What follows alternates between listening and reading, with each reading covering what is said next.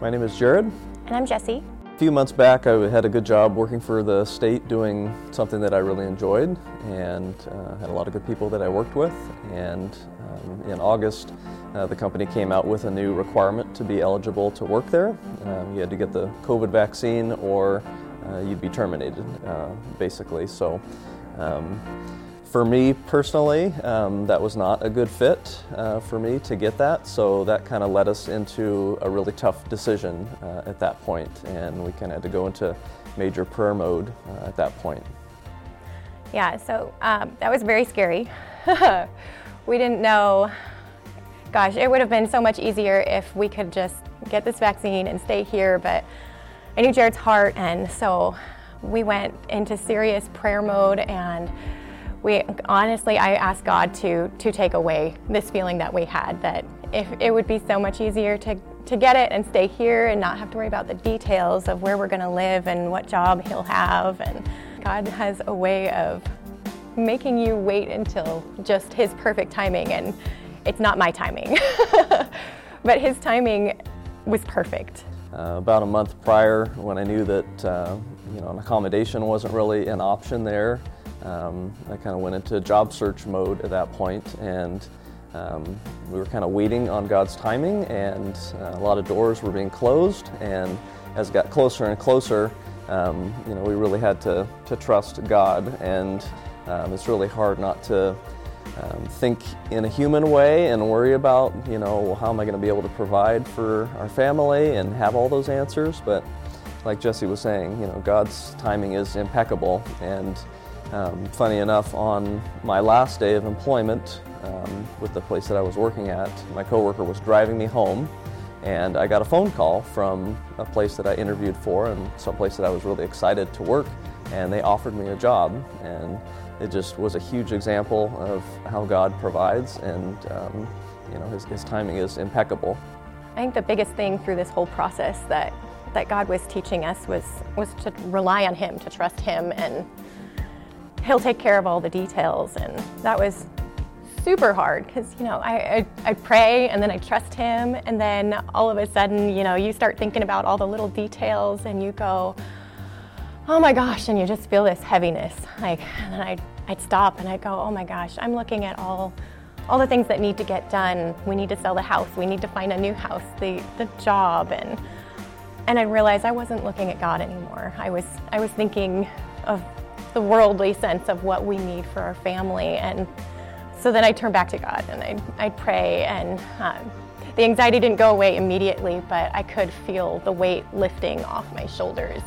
I think the, the toughest part through this, this situation um, was trying to reason, I guess, in my human way of how I'm going to be able to provide for my family and, and have all those details figured out. But um, those that was the situation that I really had to trust in God because He's already got everything figured out, and I don't have to worry about the details. I just have to trust in Him, and I can put everything else on His shoulder, and that was the biggest thing for me.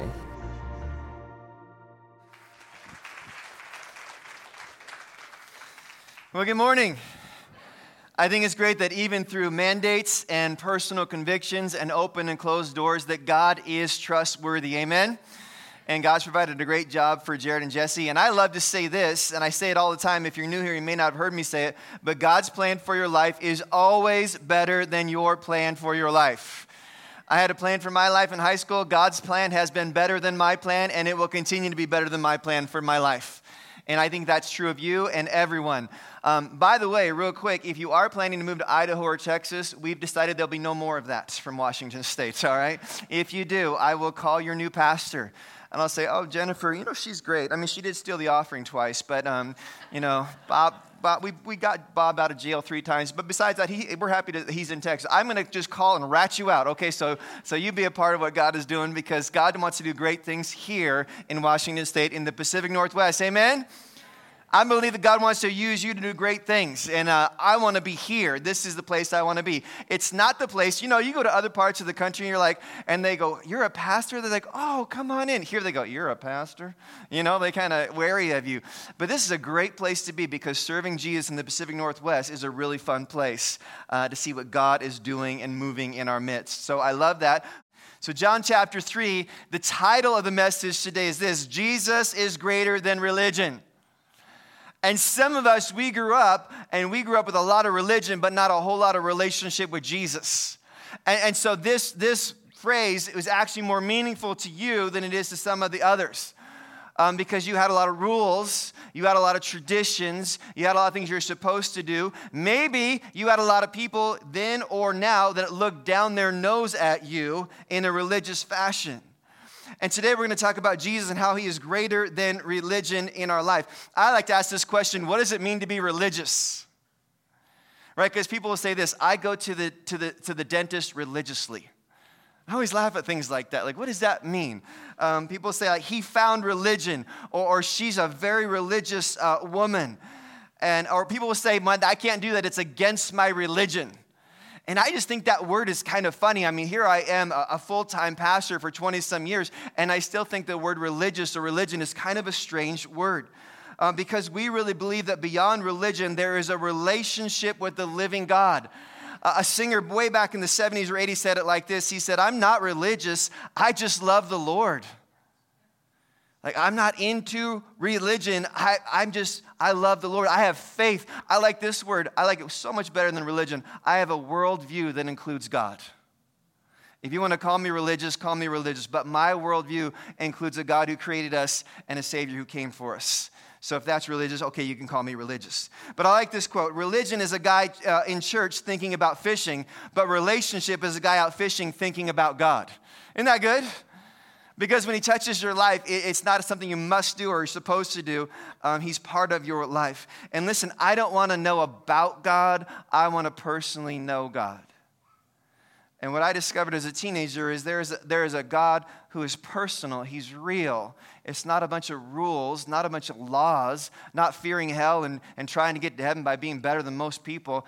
It's a relationship with the living God uh, who genuinely loves us and wants us with Him. So, our text today is Nicodemus. I love this guy. It's found in John chapter 3. Nicodemus is a religious man. In fact, he's a highly deeply respected religious Pharisee, if you want to know the, the term. Uh, and he knows in his heart that there is more. Do you know sometimes it's the people who are telling like telling everybody what to do. Like inside they're going, I think he's this religious guy, and everybody respects him, and everybody thinks he's the teacher and he has all the answers. But you know, he goes home at night and he looks in the mirror and he goes, There's got to be more than what I know. There's got to be more than what my human mind can understand. I don't want to be looked at as if I'm somehow like the, the authority on God because he knew in his heart there's more than what I understand. He, he's a seeker of the truth, this guy, uh, Nicodemus. And he seeks out, this is so incredible, this highly respected, um, highly wealthy, you know, important, educated guy. He seeks out, are you ready for this? He seeks out the much younger, less trained, in fact, hardly trained at all, uh, carpenter's son. And he goes to Jesus and says, Help me understand God. That's a different level of teachability, isn't it? For that guy to go to Jesus like that. So he seeks out uh, this person who might not even seem that religious. He seeks out Jesus um, to understand the Lord more. N- listen, Nicodemus is cautious, but he's open minded and he's ready to receive whatever God has for his life. He wants a new revelation. And this is where we get that phrase where Jesus looks at him and says, You must be born again. How many heard the term born again? Yeah, if you were alive in the 70s or 80s, you probably heard it a lot more than you hear it today. It's a spiritual birth based on your free will choice. I choose to follow Jesus. I choose a new life. I choose to humble myself. I know I'm not God, and therefore I will surrender to God's plan for my life. In John chapter 3, beginning in the, the very end of this passage on Nicodemus, uh, it says this Jesus says, God's light came into the world, but people loved darkness more than light, for their actions were evil. And one of the powerful things about people who are just religious or people who have a relationship with God is those who have a relationship with God are willing to admit that there is darkness inside of us. That there's a work that God still has to do inside of my life. I didn't one day say, I want, I want to serve the Lord with my life and all the darkness left for the rest of my life. No, I'm on a journey and I'm learning to grow in God every day like everybody else. We all are.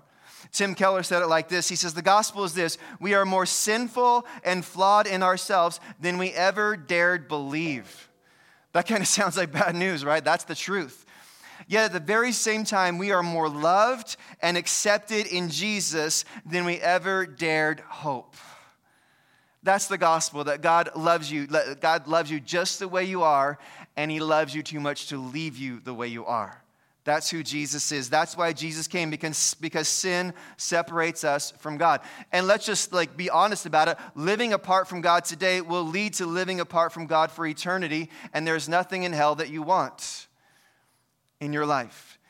So invite Jesus into your life. Lord, come into my life. Be Lord, be Savior, be forgiver, be leader. Take care of the darkness, work in my life.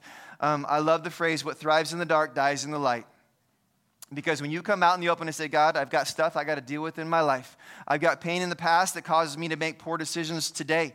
Things that I didn't even choose to do, but I just had to live through. So now what do I do with that? Listen, when you bring those things out into uh, the light, they die. So what thrives in the dark dies in the light. Just a couple weeks ago, I said very clearly, I felt so clear uh, from God to say this. I think it was in this gathering that someone here is in an online relationship and you need to bring that out into the light or it's going to destroy you.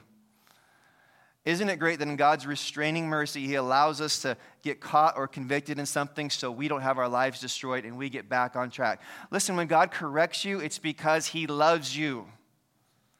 Wouldn't it be great if we said, God, correct me more often? Because I, I, you know, some of you are like, you're sitting next to someone who tends to get off track really fast. And they're sitting next to someone who tends to get off track really fast. Lord, love me, correct me, make sure I don't uh, stray away from you.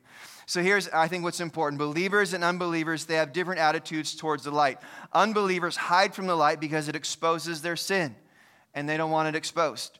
But believers move towards the light so that their true motives may be revealed and they might find understanding and help along the way. Nicodemus is one of those guys. So here's point number one Nicodemus sought out Jesus. Let's read it together. In fact, we're going to put it on the screen here. Nicodemus sought out Jesus. Here's verse 1 and 2 of chapter 3. It says, There was a man named Nicodemus, a Jewish religious leader who was a Pharisee. This is important. After dark, uh, one evening, he came to speak with Jesus. Rabbi, he said, we all know that God has sent you to teach us. Your miraculous signs are evidence that God is with you. The reason why we stopped and kind of circle after dark is many theologians believe, you know, he could have gone to Jesus at any time during the day, but because he's this religious leader and Jesus is a bit of a revolutionary, he goes to Jesus at night so as not to get in trouble with all the highly religious crowd and say, Jesus, you're, you're changing things up, you're making people mad. But I got to know, I got some questions. I want to talk to you. It appears that Nicodemus is a believer, but not yet a follower. Uh, he sees something in Jesus, but he hasn't quite made a decision on who he is and how that changes his life uh, as a believer. Listen, being a secret admirer of Jesus would cost him nothing. Jesus has lots of secret admirers. But following Jesus came with a high price tag, and it always does, and it does today. You can believe in God, and no one will expect any behavior from you. But the moment you say, I'm a Christ follower, that changes everything. All of a sudden, that Jesus is teaching, you have to actually practice in your real life. So, um, a while back, um, this uh, group of people came out with uh, uh, kind of some depictions in video of Jesus. It's called The Chosen. Some of you have seen some of those videos. And um, every time someone just, uh, tries to depict Jesus in film, I'm like, here we go. It's going to be terrible. It's going to be cheesy. It's going to be 1960s or something. Can I tell you that the uh, 21st century depictions of biblical stories in Jesus are so much better than the 20th century? If you weren't there, trust me, it's a lot better. And, um, you know, not everything is, is, straight out of the scripture, but nothing that I've seen so far is contrary to scripture. And so I was, I was uh, looking at this and I thought, you know, we could see a, a little clip of how uh, the people who wrote the Chosen series might have uh, seen this conversation uh, that happens when Nicodemus comes to Jesus.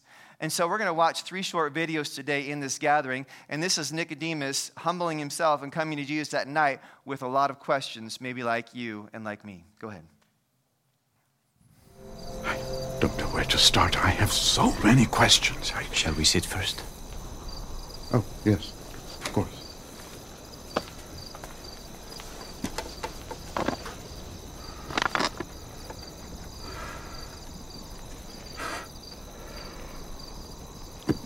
The eastern slums. Hmm. Many wandering preachers have succeeded in gathering crowds, but their rhetoric and fiery tone. I've heard a few of them over the years myself. So you know the type. Mm-hmm. But I have never heard anyone tell a paralytic to get up and walk, much less it actually happened. So, what is your conclusion? I believe you are not acting alone. No one can do these signs you do without having God in him. Only someone who has come from God. And how is that belief going over in the synagogue? Ah. Which is why we are here at this hour. What else? What have you come here to show us? A kingdom. That is what our rulers are worried about. No, not that kind. Then what? A sort of kingdom that a person cannot see unless he is born again. Born again. Yes. You mean like a new creature? A conversion from Gentile to Jewish? No, no, that's not what I'm talking about. Then what is born again? Hope you don't mean return to the womb, because that would be a problem for me. My mother, may she rest in peace, is dead. Don't you like it when the really educated man asks the stupid question for you that, you know, everybody's asking? Usually it's Peter who asks the question, like, Lord, we don't get it. We don't understand. I love that Nicodemus goes to Jesus, and I actually like this portrayal of Jesus because in The Chosen, they bring out the humanity of Jesus. You know, we tend to go wherever Jesus went. If, if he touched a light pole, it like lit up, you know, like a Billie uh, Jean video, like a Michael Jackson or something. And every time he was out in the wilderness, he talked to rabbits and rabbits talked back to him. You know, like we just think that. And we don't realize that Jesus subjected himself to humanity. And yet Jesus is now really letting uh, the Godhood, the, he's both fully God, fully man, and he's letting uh, the gifts and the calling of his life begin to unfold. So this is a, a moment uh, the man is willing, Nicodemus, to come with his questions. He's seeking out Jesus. Listen, if you're not a believer yet, keep seeking. Don't stop seeking. He seeks out Jesus. Nicodemus sought him out. Um, the man wants more than just religion, he's seeking more um, from Jesus. He's seen the miraculous works and he's seen uh, uh, what Jesus has done. But un- understand this Nicodemus, we underestimate how much he has to lose all the respect of his community, if he were to really turn and follow Jesus, he would lose perhaps everything in his life. Maybe his marriage, certainly his role uh, as a leader, his reputation, everything's on the line for him. But he sought out Jesus, and as we will see, he begins to seek him out more and more in his life. D.L. Moody said this He said, Some people think God uh, does not like to be troubled by our constant coming and asking uh, the way to trouble God is to not come at all. So if you're going to God with questions, if you're bringing to the Lord your doubts, keep doing that. Um, bring the Lord your questions. Don't hide them away. The way to trouble God is to stop coming at all. So keep coming to Jesus. Here's point number two Jesus said, You must be born again. And Nicodemus asked the question, like, what does that mean? We never heard that before. The scripture, verse 3 says this Jesus replied, I tell you the truth, you, unless you are born again, you cannot see the kingdom of God. And maybe you have some understanding of what Jesus is talking about, but that's brand new for this guy. And what do you mean, uh, exclaimed Nicodemus? How can an old man go back into his mother's womb and be born again? And Jesus replied, I, sure, I assure you, no one can enter the kingdom of God without being born of water and the Spirit. Listen, here's the reality. Jesus is, pre- is talking about John the Baptist. He said, John taught you about water. This is a baptism of repentance. And, and the messenger of God is going to come and he's going to release the Holy Spirit into the world. So you got to be born of water and the Spirit. To be baptized in water, to die to yourself. It's a whole new life. When Jesus says be born again, it's like water baptism. I'm dying to myself. Today's the day where I say, I'm not living for me. I, am being buried underneath the earth's surface, and I'm going to live a different life, a new life. I'm coming up a new creation with the Lord today. And then Jesus says, The wind blows wherever it wants, just as you can hear the wind, but you can't tell where it's coming from. So it is with, with, uh, with those um, it comes from or from where it's going, so you can't explain people who are born of the Spirit. Listen, I hope that you're a person in your life that the Holy Spirit leads you in places and has you say things and do things you don't even know why you're doing it until you look back on those moments. Amen? There's so many times in your life, like, I don't even know why I'm here. And then later on, you go, oh, that's why I was there. Because people who are led by the Holy Spirit are, are, are living God's plan for their life, not just their plan. But here's the problem being born again means to be born from above. And it means you have to let go of what you want. It means you have to decide that the sins that are so natural and comfortable to you that you can easily look at and explain away and say, well, I know this is in the Bible, but I, you know, it just, I'm better than most people, and, and it just feels so natural to me, it can't be wrong, right? If you're going to be born again, born from above, it means that you submit to God's plan for your life. And that takes some guts, that takes some faith. To belong to the heavenly kingdom, one must be born into it. And only you can make that choice for you. I like to say it like this there is no way to follow Jesus without him interfering in your life. He's going to interfere with your life. Like sometimes we go, you know what, I just want to be myself, keep doing what I'm doing. I kind of like my life, and I just want to sprinkle a little Jesus dust on it, be a little nicer to people, and be all good. Get my get out of hell jail free card, you know, or whatever like that, you know. And God has a better plan for your entire life. He wants full submission of your life, He wants all of you, not part of you. Well, let's continue this conversation with Jesus talking to Nicodemus and uh, bring up clip number two. Truly, I say to you, unless one is born of water and the Spirit, he cannot enter the kingdom of God. That which is born of the flesh is flesh, and that which is born of the Spirit is spirit. That part of you, that is what must be reborn to new life. How can these things be? Teacher of Israel, and yet you do not understand these things. Huh? I'm trying, Rabbi. I know. I know. Do you hear this? What? Listen. What do you hear? The wind? How do you know it's the wind? Because I can feel it. I hear it sound. Do you know where it comes from? No. Do you know where it's going? No. That's what it is to be born again of the Spirit. The Spirit may work in a way that is a mystery to you. And while you cannot see the Spirit, you can recognize his effect. Mind is consumed with thoughts of what a stir these words would cause among the teachers of the law. Yes. And I do not expect otherwise. I speak of what I know and have seen, and it has not been received by the religious leaders. It is hard to receive. So if I have told you of earthly things, and you do not believe, how can I tell you heavenly things? I believe your words. I just fear you may not have a chance to speak many more of them before you are silenced.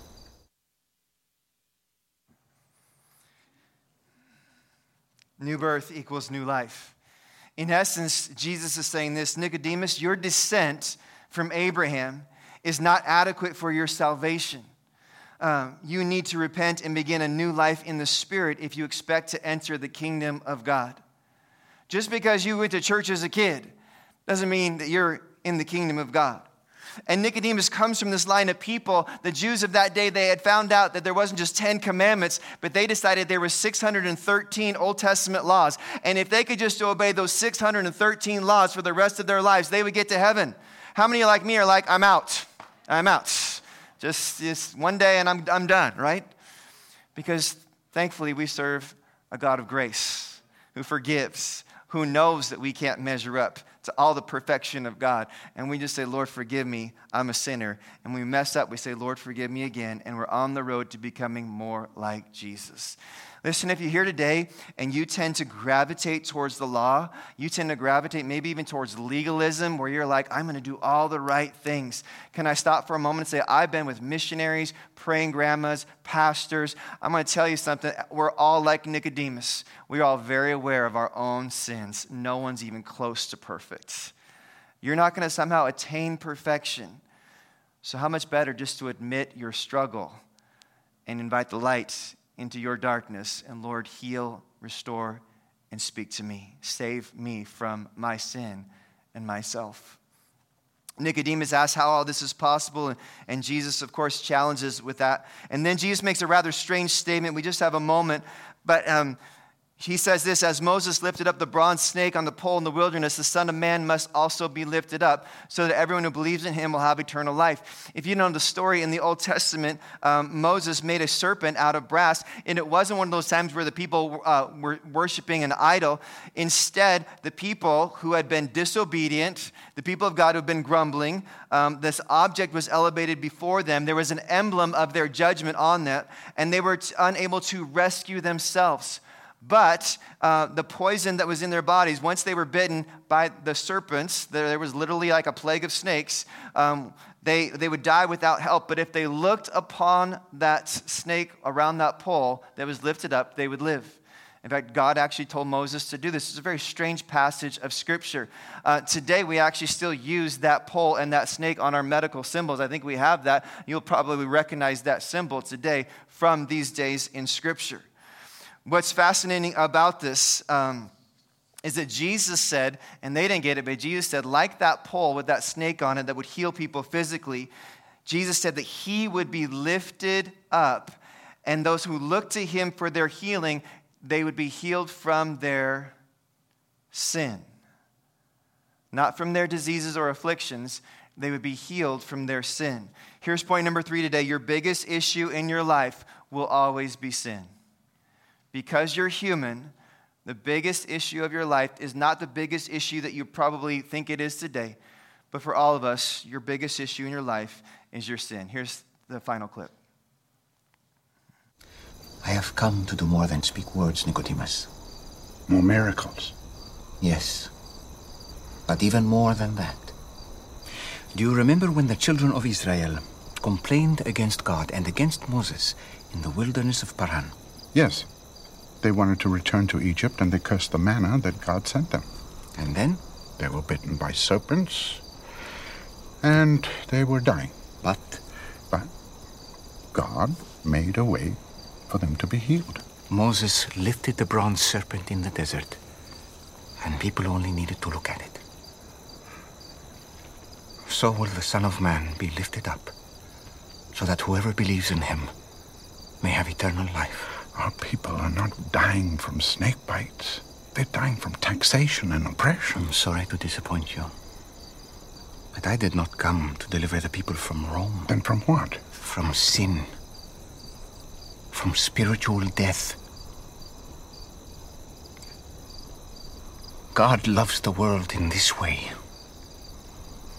That he gave his only Son. That whoever believes in him shall not perish, but have eternal life. So this has nothing to do with Rome. It's all about sin. God did not send his Son into the world to condemn it, Nicodemus. He sent him to save it through him. It's as simple as Moses' serpent on the pole.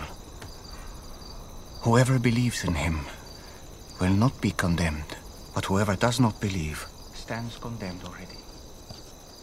Have you ever heard anything like this before? When I met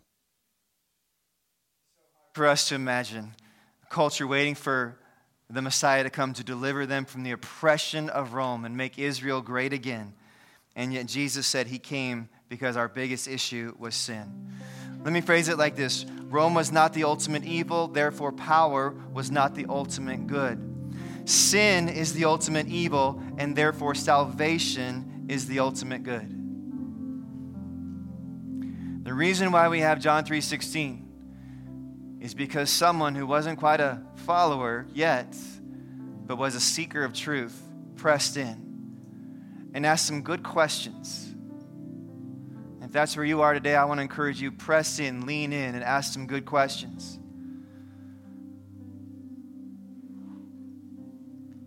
John 3:17 God sent his son into the world not to judge the world not to find out if you've obeyed only 612 of the Old Testament commands. God sent his son to the world not to judge the world but to save the world through him. So where do we stand? Are we saying, Lord, I admit that there's darkness in me and I want you to come and expose it so you can help me deal with it? Or are we going to hide the darkness, explain it away, continue living with our sin apart from the rescuer who wants to help us? What's the story of Nicodemus? Where does he end up? You know, it's strange because usually we hear of someone like this and we never hear anything else in the Bible. But John actually brings us back to Nicodemus not once more, but twice more. In John chapter 7, as the religious leaders were accusing Jesus and planning his demise, Nicodemus, verse 50, a leader who had met with Jesus earlier, it says, spoke up. Actually, spoke up for Jesus. And he said, Is it legal to convict a man before giving him a hearing? And he was shamed and silenced. And then John 19, Jesus was crucified. He was buried in a rich, man to, rich man's tomb, Joseph of Arimathea. And it says this that afterwards, Joseph, who had been um, a secret disciple of Jesus because he feared the Jewish leaders, he asked Pilate for permission to take Jesus' body down. And when Pilate gave permission, Joseph came and took the body away. With him came Nicodemus. It seems he started as a seeker then he spoke up for Jesus. And then he was there when Jesus was buried. More and more pressed in to become a true follower. I'm going to ask you if we could take a moment and just bow our heads and just let God speak to us. You know, you're in a gathering today that talks about the most important things in our lives. More important than your physical health, your job, even your human relationships, which are vitally important The condition of your soul, and eternity. And the challenge for you and for I is this Will we repent of the sins that are so common to man and the sin in our lives? Will we be reborn or born from above? And not just try to sprinkle a little religion or Jesus dust on our lives, but will we actually say, you know what? I'm actually going to live a totally different life, pleasing God. He's the center of my world. I'm not the center of my world. New life. He's not a coach, he's not a friend,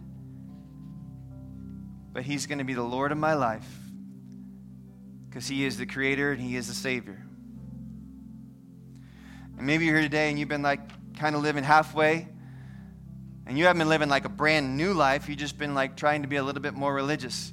Maybe today's the day where you just say, you know what, Lord, I want the fullness of, you, of whatever you have. Life on earth, living it my way, doesn't work real well. I want your way. I straddled the world and faith for quite a while until it just became too difficult. And I personally decided I'm either going to go live for the world, live for myself, do what I want, have fun, take on all the values around me, or I'm really going to go full in to Jesus and give him a chance to really be Lord of my life.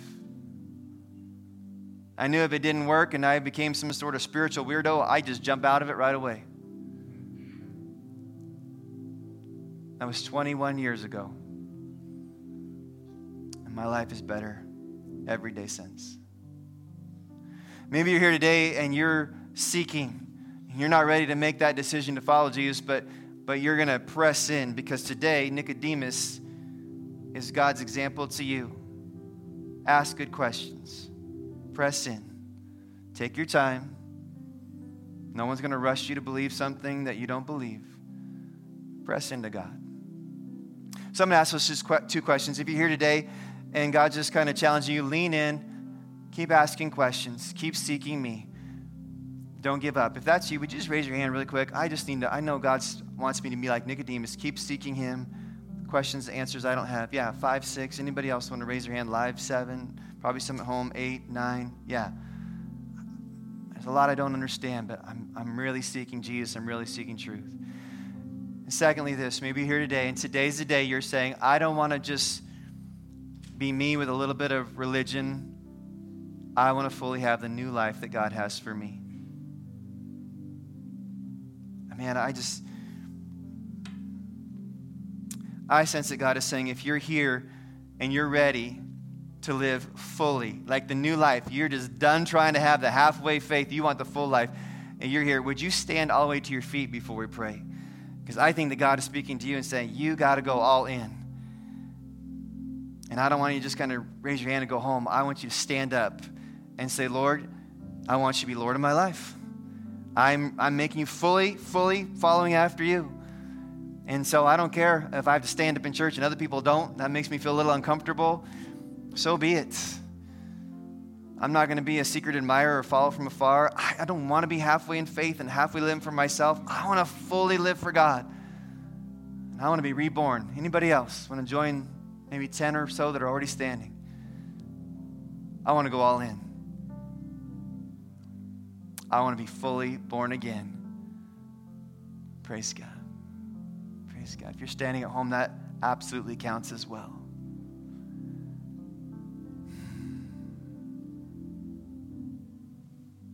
Let's pray. Lord, we all need you. The person who's sitting and wants to be standing needs you. The person who's followed you for 70 years of her life, she needs you. Like those of us, God, are prone to legalism, we need you. God, those of us that are, are seeking but haven't quite stepped across the line of faith, we desperately need you.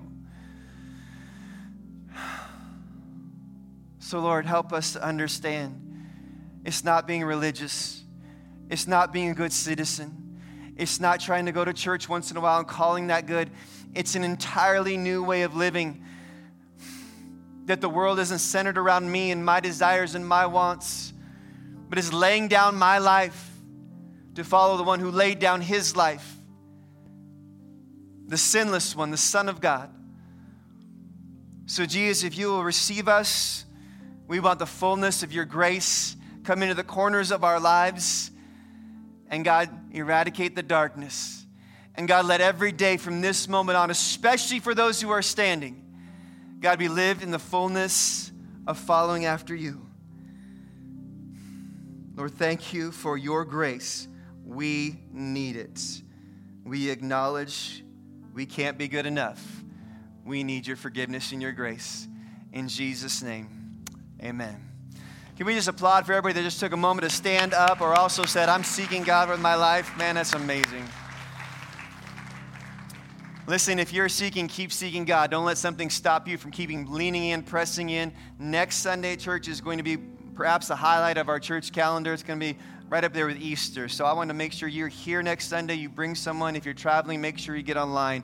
It's going to be a fantastic day. Bring a friend. All right? God bless you. Have a great week in the Lord.